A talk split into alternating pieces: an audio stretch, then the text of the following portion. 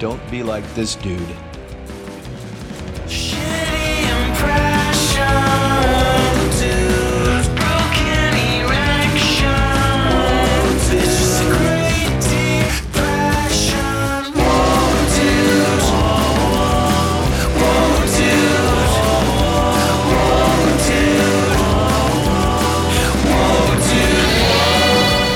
Retirement from the U.S. Naval Reserve, August 2004.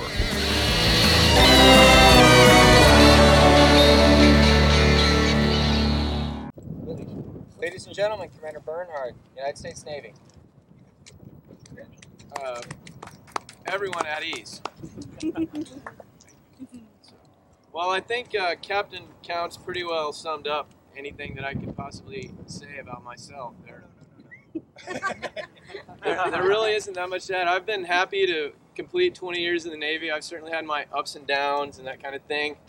So uh, I'm, I'm glad to be where I am, and it's been a privilege serving with all of you and serving with all the people in many other units who have managed to get me through this somehow, which is saying a lot. Um, it all started way back. I got into the Navy through OCS, which some of you may have done and some of you may have not done, but I did leave a bit of a legacy there at OCS in Newport, Rhode Island, because as you know, I was putting on my uniform this morning. I think I know why we don't wear these whites all the time because it's a big pain. You know, I was thinking about how just like OCS, you got to have all the Irish pennants and stuff off your uniform.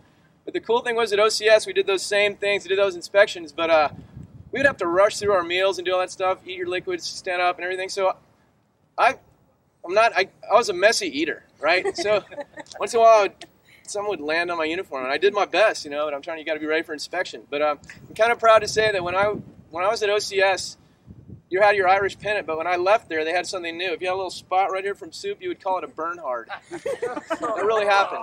I don't know if they're still calling it that at OCS, but that's a naval legacy. That's something that I left behind, a little tradition.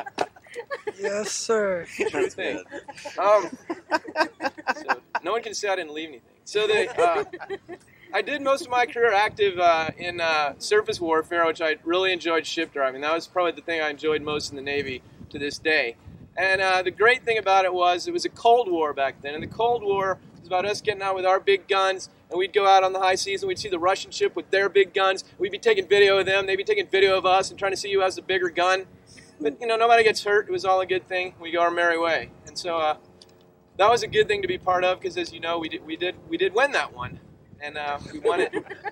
we won it uh, the way it should have been won.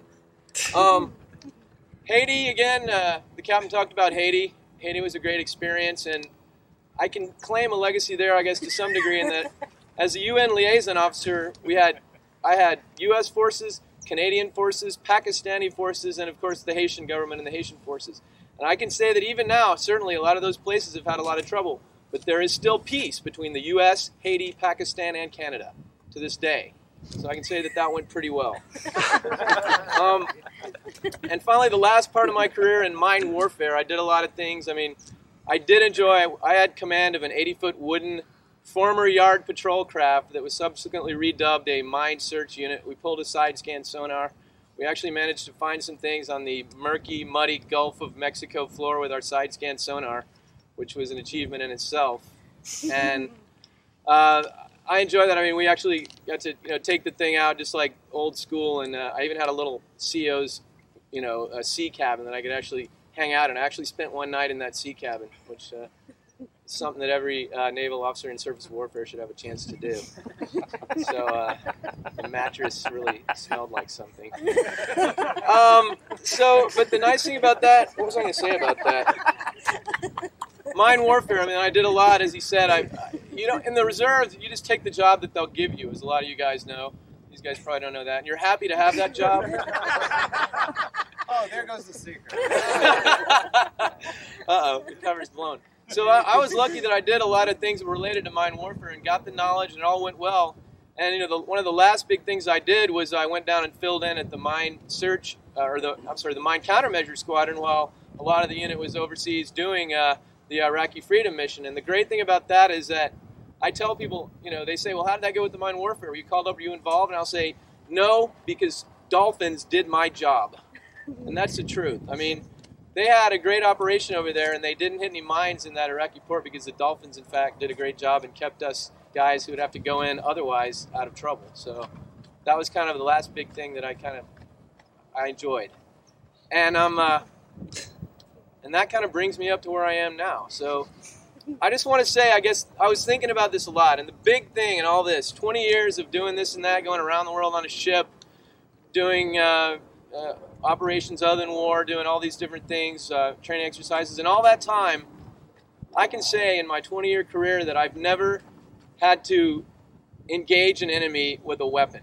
And those of you might say, well, that sounds terrible, but I think I'm kind of happy about that. And I'd like to wish that future generations of naval officers and sailors will be able to say the same thing. And that's what the thought that I'm going to leave you with today. Thanks very much.